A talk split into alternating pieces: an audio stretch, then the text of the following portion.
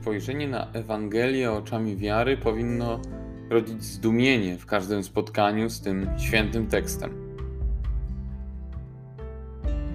Są jednak takie miejsca, które zdają się szokować bardziej niż inne.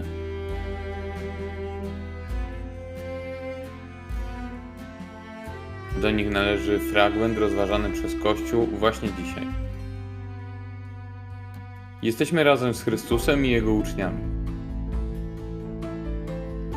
Krzykiem na ustach dołącza do nas kobieta kananejska. Wołanie musiało mieszać się ze szlochem. Złapmy kilka kropli, zanim wszystkie łzy upadną na ziemię. Pierwsza łza kananejki to smutek z powodu cierpienia dziecka. Jej córka jest dręczona przez złego ducha.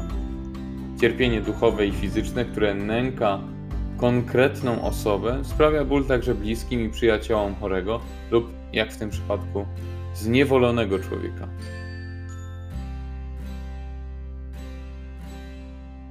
Gdy matka, ojciec, siostra, brat, dziecko czy przyjaciel cierpi, bądźmy blisko. Bez łatwego pocieszenia. Po prostu trwać i nie zostawić bliźniego na pastwę trudnego doświadczenia. Druga łza matki to reakcja na słowa uczniów Jezusa. Proszą oni mistrza, żeby rozprawił się z natrętną kobietą szybko i zdecydowanie. Zdarza się, że szukamy pomocy, a ktoś lekceważy nasze strapienie.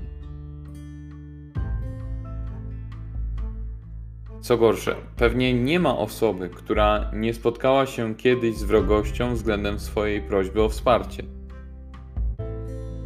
Do dźwiganego krzyża dochodzi wtedy ciężar nieporozumienia. Wytrwałość, owoc nadziei. Zdaje się tu być na wagę złota.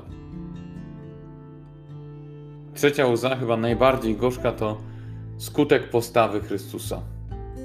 Nie ulega on prośbie uczniów, bo kontynuuje dialog, ale jest w nim stanowczy. Poganka nie ma czego tutaj, szukać, bo jej ojcowie odrzucili niegdyś prawdziwego Boga i jego proroków.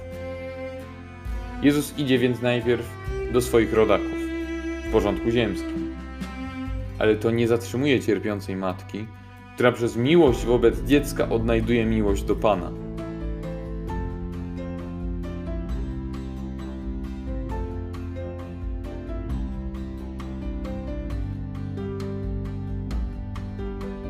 Czwarta łza, inna od poprzednich, bierze się ze szczęścia.